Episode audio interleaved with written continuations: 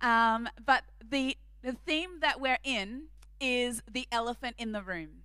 The elephant in the room, and we're answering big questions. And the question I'm answering this morning is how could a loving God send people to hell? Have you ever been asked that? Have you ever been asked that at work or that family member who's always tripping you up? if God was so loving, how could he send people to hell? So I'm answering that question this morning. And spoiler alert, the answer is he doesn't. Okay? That's the answer. He doesn't. But the answer to this question is actually an answer in doctrine. And so I'm going to do a bit of teaching. Are you ready for that? How could a loving God send people to hell? Right from the outset, we, we see that God is inclusive, He's not exclusive. And even in the Old Testament, where He had His own people, the Israelites, and there was a code and a standard for them, He still made exceptions and welcomed people into the family of God. We see Caleb being brought in, we see Rahab being brought in. Anyone who had a heart for God was welcome into the family of God. He is not exclusive, God is inclusive. When we see Jesus on the cross of Golgotha with the two thieves on either side, one calls out to him, the other rejects him, and Jesus responds accordingly to the posture of their hearts. He is inclusive. And as I've been looking actually at each of these questions that we're answering, I've been amazed that my answer in my study to all these questions starts in Genesis. and so the same is true. I always have said that the answer to every question we have is found in one of two gardens either Eden or Gethsemane. All our answers are found there. And so this morning, we're going to go on a bit of a journey in answering this question How could a loving God send people to hell? And I want to start in Genesis in the design and the initial ultimate plan of God. We see in Genesis that God creates the world, He creates it in perfection. And we can't, in this existence, in the fallen world we're in, fully understand or comprehend that degree of perfection. The garden had no thorns and no thistles in it. It didn't need to be toiled, it wasn't hard to, to maintain. Man and woman were perfect. I mean, if you go to the gym regularly and you believe you're in pretty good shape, good on you, but you are still nothing compared to the specimen that Adam was. He was like perfection, and Eve, oh my goodness. Like these, these two were the ultimate perfection of God's design. And so he creates them in his own image. He creates an environment that's perfect. And as we heard from Pastor Cam last week, in the Old Testament, the language is Eden test, uh, language. We use heaven language now, but Eden was a depiction of perfection. And so we see this man and woman made in the image of God. And so I want to focus actually as we get started on the fact that because we're made in the image of God, that's what sets us apart from the rest of creation. Is that we are the only part of creation that's made in His image. He's a triune God. We are triune beings as well. God created us with a mind, emotions, and a will. He created our minds with the ability to think and reason the way that He does. And He allowed us have this capacity for sophisticated intellect. And He did it so that we could relate with Him. The purpose of our intellect is relationship with God. He thinks, and so we think, and we can interact with Him. He made us with emotions. Some more in touch with their emotions than others. Yeah, I see the husbands and wives nudging each other. Yeah. Some are more in touch with their emotions than others, but He made us with the, the capacity to feel because we're made in His image. And some people struggle trying to comprehend that God has emotion. But we see Him grieve, we see him rejoice. We see him get angry. We see him extend all sorts of emotion. And we too have the capacity to feel and process in our emotion. But I want to hone in on the will. We each have a will. And the will is the climax of this triune creation of man. The will is actually what incorporates the mind and the mo- emotion. So we think the morality of a situation, we feel in response to a situation, but it's the will that brings those together and actions us in one way or another. So we've all got a will where we make decisions. We make decisions and we act. And so free will is a foundational concept in what we believe as Christians. Free will. And that's why I have a bit of a problem with what's going on in the world at the moment because free will and choice is the core of the way God set things up. And so he does this out of love because he wanted, listen, because God wanted sincere and authentic relationship with you and I, free will was the only way he could achieve it. At the risk of us using our will to oppose him, he created us with the ability to choose to love and obey him. So he gave us free will. And so, in his goodness, he epitomized love by giving us free will. I love you. You're amazing. I want you to love me in return. And for that love to be authentic, you have to choose it. So he gives us a choice. And in his goodness, God, as I said, has created this perfect environment. He's put man in it, and he puts he gives everything to man. All of it. All of it belongs to man except one tree and he puts in the garden these two trees in Genesis 2. He planted two very important trees in the middle of the garden the tree of life and the tree of the knowledge of good and evil. Verse 17 But of the tree of the knowledge of good and evil you shall not eat, for in the day you eat of it, you will surely die. And here we see man's free will come into play. Because now he not only has a will, he has something to choose between. There's no point giving someone a, a will and then no options. So God gives him options. It's like I, you know, I, my kids are so good because I never give them an option.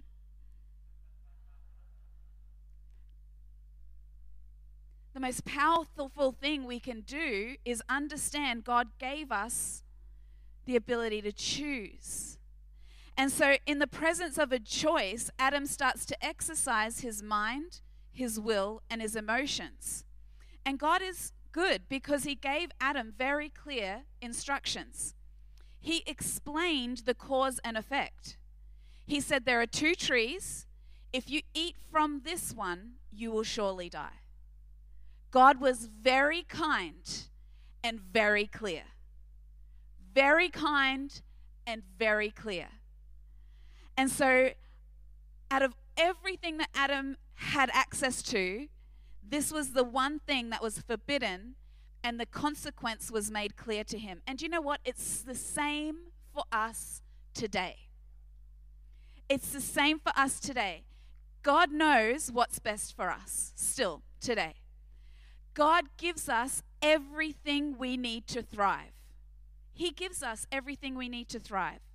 He hasn't left us alone. He's still with us, just like He was with Adam and Eve in the garden, and He is the source of our wisdom. He wants us to go to Him when we make decisions. And there are consequences for our choices. It's still the same today, and still the same as it was back then. God's ways are always the best option for our well being. His ways are always the best option. And so, as a bit of a side note, I just want to highlight that fear of God, the Proverbs say, is the beginning of wisdom. Fear of God is actually the beginning of wisdom. That doesn't mean we're afraid of God. it means we honor and revere him. And so wisdom acknowledges God has authority. God is my source. Self is not source. God is my source. He is my authority. I'm really smart when I recognize that God's smarter. So the fear of the Lord is the beginning of wisdom. So we have this perfect design, okay? And functioning within that design leads to our flourishing. But then we have a dilemma. We have an insurrection. We have a rebellion. Free will goes bad. And I don't have time to go into it. It's in the Foundations book. I teach about it over several weeks in the internship program about the fall of Lucifer and a third of the angels, which is actually so important for us to understand in the scheme of things. But I don't have time, so please get a copy of this or sign up for internship. Um, do your own study. But we have a rebellion. And Lucifer falls. His name was Lucifer. I won't go into it. And he is now Satan. And he comes to Adam and Eve in the garden to deceive them and wants to lead them away from God as well. The thing is, my friends, is that we are susceptible to deception. What a beautiful sound across the room. Because we all know it's true. We are susceptible to deception. And so, true to his name, the deceiver, Adam goes, uh, sorry, Satan goes to Eve and tries to take her down the same path he went down himself. He deceives her and his and deception, listen, I'm helping you out. Deception is still his number one tool. His number one tool.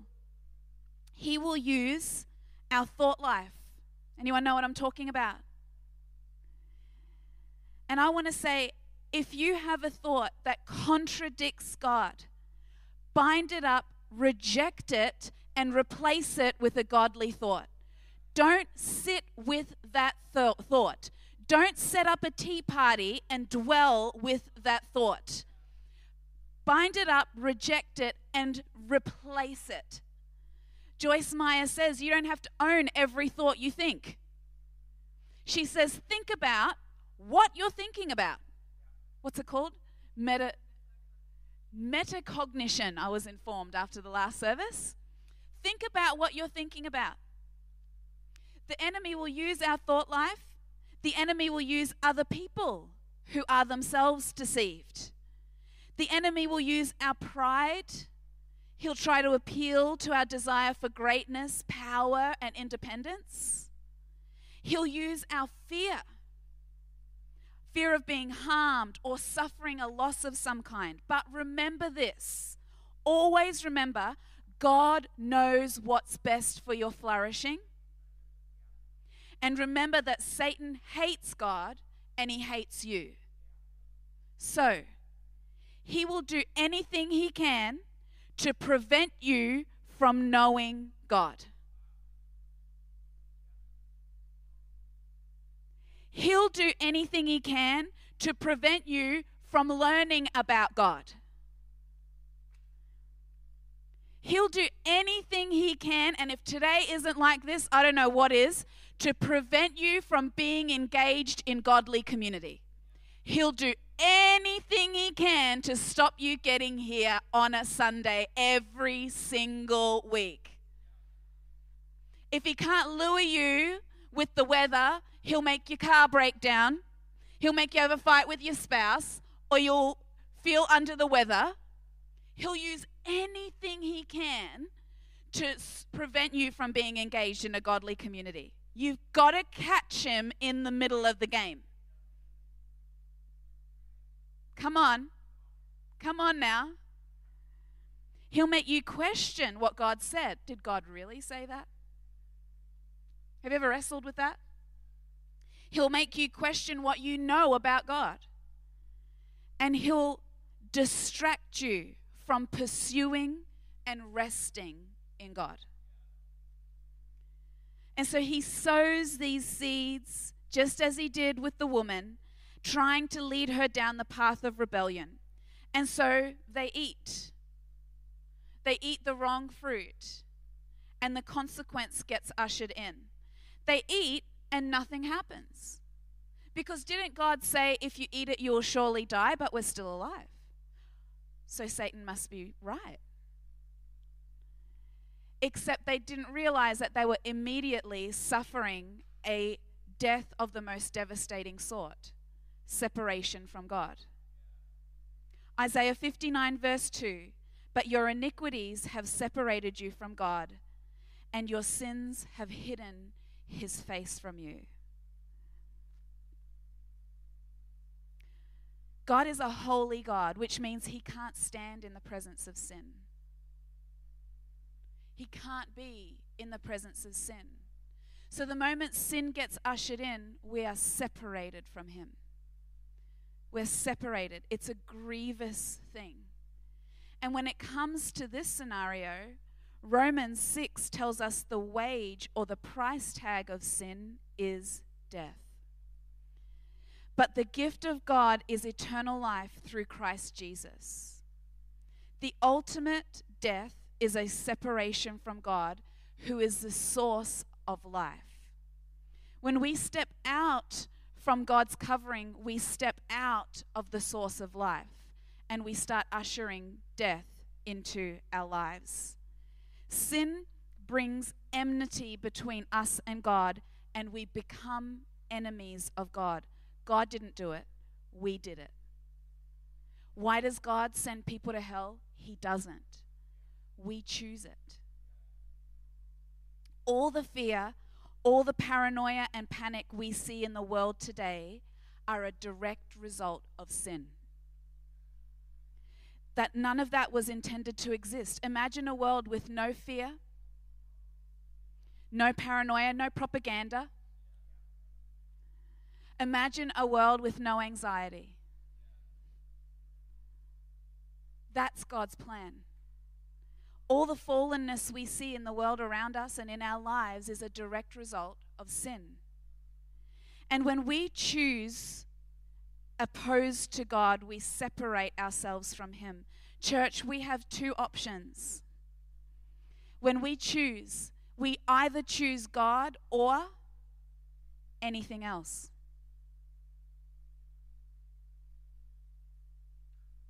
It's either God or everything else in the world.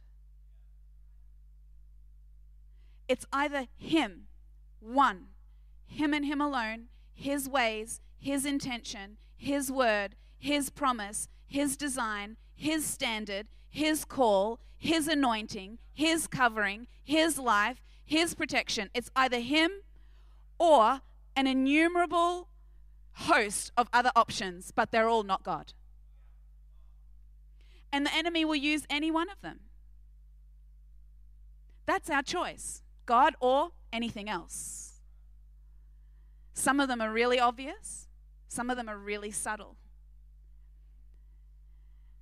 And so he's a just God. And so every action has a corresponding reaction, just as he said. He was clear. He was clear. And so he comes and he dress, addresses the deceiver and his pawn, the snake. He addresses the woman and he addresses the man.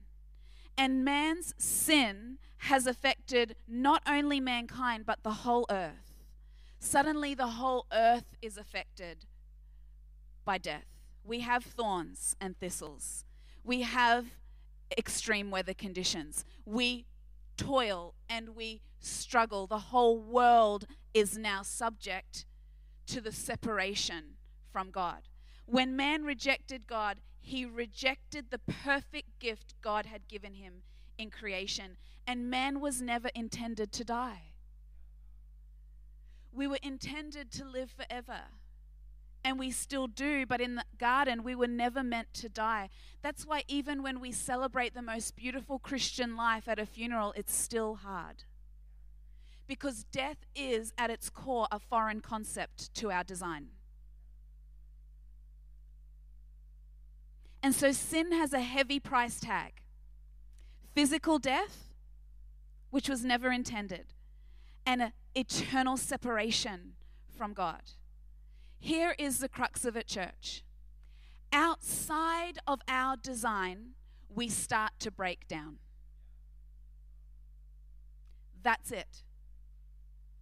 Outside of God's perfected plan for us, we start to break down. Why does God send people to hell? He doesn't. He doesn't. In fact, he said in Deuteronomy, I place before you life and death. Therefore, choose life that you and your descendants may live. And so, anytime we choose something outside of the design of God, we sin. Anything that falls short of God's standard is sin. We see it over and over in Scripture, and it affects us. And so, the door then was opened into all mankind.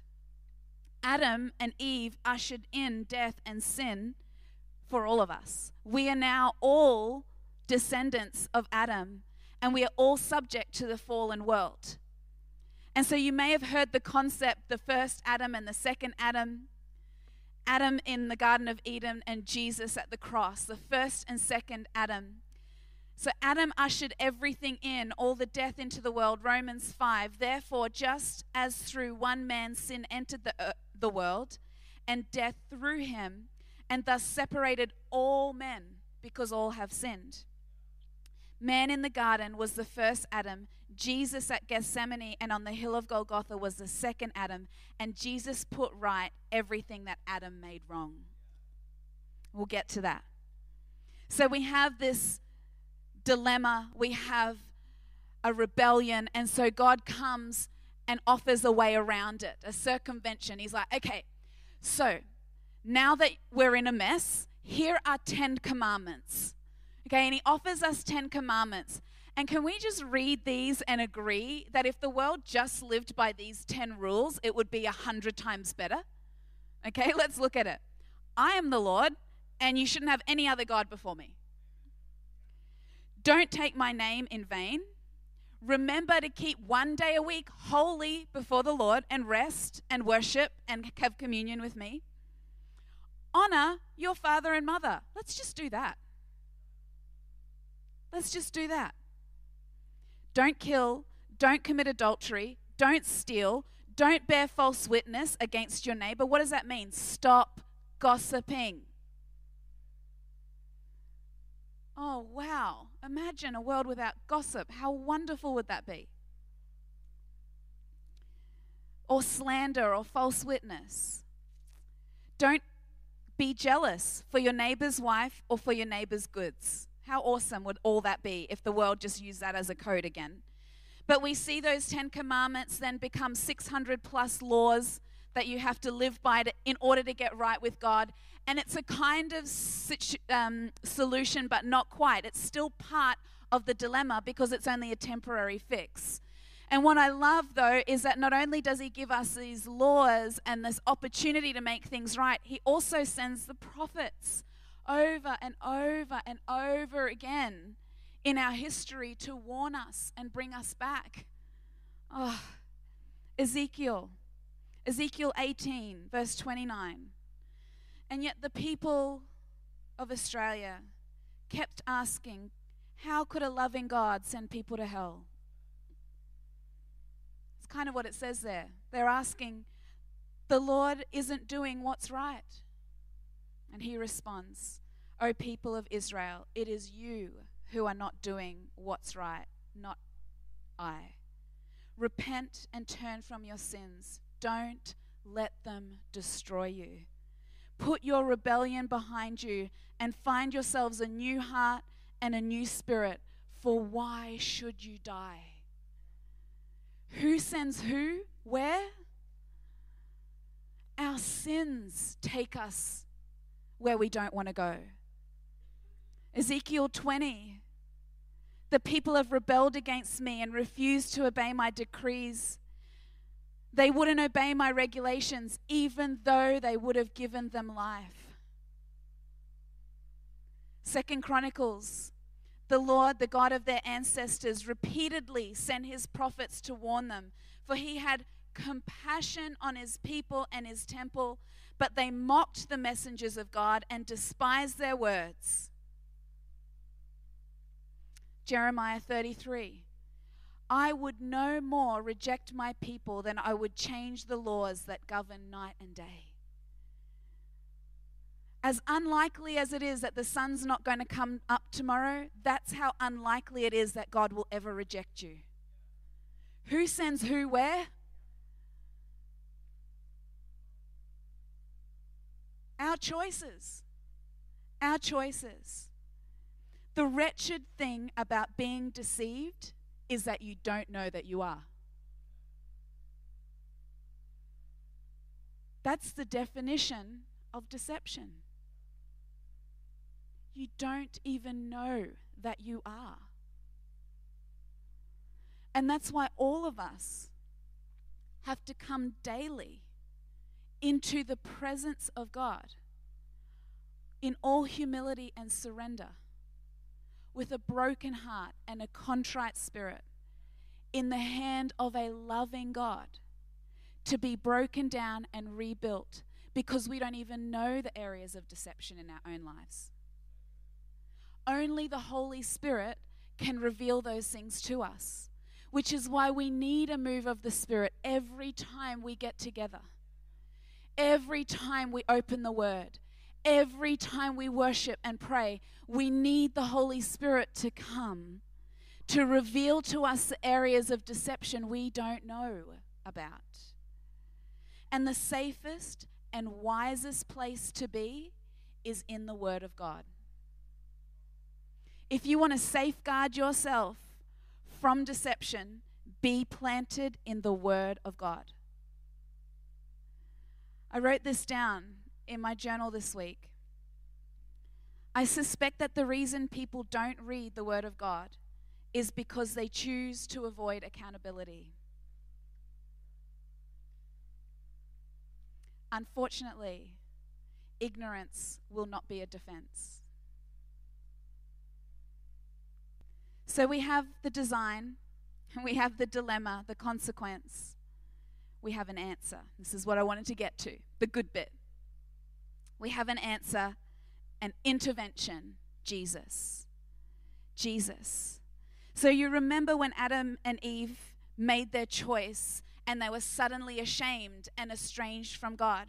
They suddenly knew they were naked and they were embarrassed and ashamed. So what did they do? They made garments for themselves made out of fig leaves.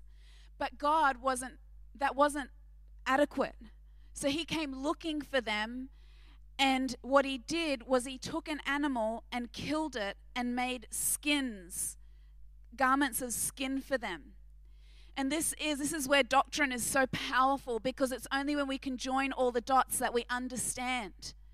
This animal had to die in their place because the wages of sin are death. Someone has to die. It's a life for a life. It's a fig leaf is not going to cover your shame. And it's it's just humanity over and over again. I'm going to make right my own mess. I'm going to make my own fig leaves and God's like it doesn't work like that. And so he kills an animal, blood is shed, and he makes garments for them. The first substitutionary death in the Garden of Eden. And so we see that in Genesis 3 and, and so he takes this animal and he sheds its blood. But nothing of our own efforts, no sewing leaves together, can ever make up for sin.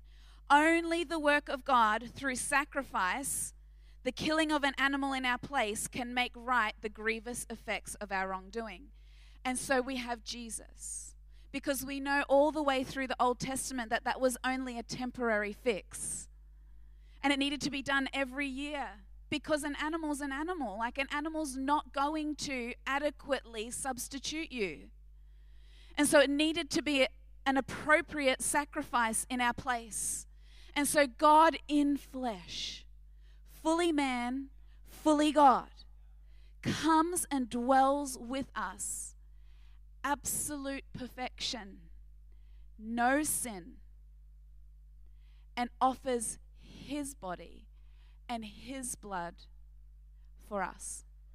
It's called atonement, and I teach it for four weeks in internship. I'm going to give you 60 seconds. Kevin Conner defines atonement as at one with God. Jesus' work was atonement. Jesus' sole purpose was to make us at one with God again, to restore the separation, to close the gap again. And so we see Jesus come, fully God, fully man, perfect, sinless, blameless. And he stands up in the temple and he quotes Isaiah, the prophet, the prophets, and he says, He's handed the book and he opens it up to the spot in Isaiah that's prophesying him. And he says, The Spirit of the Lord is upon me. And I want to tell you, this is Jesus to your life. This is Jesus to you. He read it out and he said, The Spirit of the Lord is upon me because he has anointed me to preach the gospel to the poor, to heal the brokenhearted to proclaim liberty to the captives and the recovery of sight to the blind, to set at liberty those who are oppressed, and proclaim the acceptable year of the Lord. Then he closed the book, gave it back to the attendant, and sat down. And the eyes of all who were in the synagogue were fixed on him, and he said, Today this scripture is fulfilled in your hearing. And he starts about his ministry and he goes to the cross. And many people ask, why did Jesus have to die such a gruesome death? And it's a very good question. He was tortured, he was crucified. And when we place all the pieces together, we realize he was the perfect life for a life. At the cross, justice and mercy kiss. Justice because someone had to pay. Mercy because you're no longer that person. God is a just God. Imagine if you went out into the car park and you realized that one of my children, when they flung the door open, had hit your car and damage the side of your car. I would be liable to pay for those damages. It's the way justice works. When there's damage done, someone pays the price. And at the cross, what Jesus is saying, the cost of your sin is life, it's death. Someone has to die, and you're actually the one liable to foot that bill. That's justice. But mercy says, I'm going to do it in your place and I'm going to over exceed that payment because I've never sinned. Christ, who was without sin and knew no sin, gave himself up as an offering for each of us. This is Jesus. So, who sends who to hell?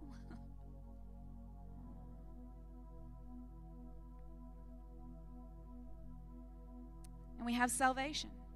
It's our choice. Again, two gardens, remember?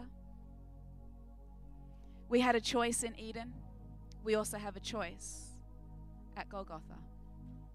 We choose again. Billy Graham said this In the second coming, which is yet to come, we will no longer be afforded the privilege of choice. If we delay now, it will be too late. And if and we will forfeit forever the gracious ministry of the angels and the promise of salvation to eternal life. Further on, he says, Our final destiny will be determined by whether we have received or rejected Jesus Christ. I'm sorry, is this too heavy this morning? We choose. We choose. God's given us everything we need for flourishing in this life and the next. And He's saying, Stop, turn from those ways. Why would you allow them to destroy you? Come back, come back. And the prophets have forewarned us, and pastors and teachers have stood in front of us. I know firsthand that it is not a popular thing to stand in front of someone and say, You're destroying yourself. So many people go, Well, I just don't agree with that. Okay. Okay. Okay. But we choose. Jesus' one purpose was to die as a substitute, paying off your debt and mine, for the purpose of restoring us back to a relationship with God, to reconnect connect us where we'd allowed separation. In John 15, verse 16, God says this You didn't choose me, I chose you. He always chooses us. He always chooses us. John 1 John 4 says, "We love because he first loved." And so the answer is Jesus, but the answer also is revival. Malachi 3. Man, if you want to know what's up, you need to read the prophets. And buckle your seatbelt in. Malachi 3 says this Look, I'm sending my messenger, and he will prepare the way before me. He's talking about Jesus, 400 years before Jesus. And then the Lord you are seeking will suddenly come to his temple. The messenger of the covenant, whom you look for so eagerly, is surely coming, says the Lord of heaven's armies. But who will be able to endure it when he comes? Who will be able to stand and face him when he appears? For he will be like a blazing fire that refines metal, or like a strong soap that bleaches the clothes. He will sit like a refiner of silver, burning away the dross. He will purify the Levites, refining them like gold and silver, so that they may once again offer acceptable sacrifices to the Lord. Then once more, the Lord will accept the offerings brought to him by the people of Judah and Jerusalem as he did in the past revival, church. Revival is what we're all praying for and crying out for, but we always want it to happen to someone else because it's painful. We want it to happen out there in the world, but do you know what? All the prophets who wrote about revival were not writing to the world, they were writing to the people of God. And they're all saying, Turn from your ways.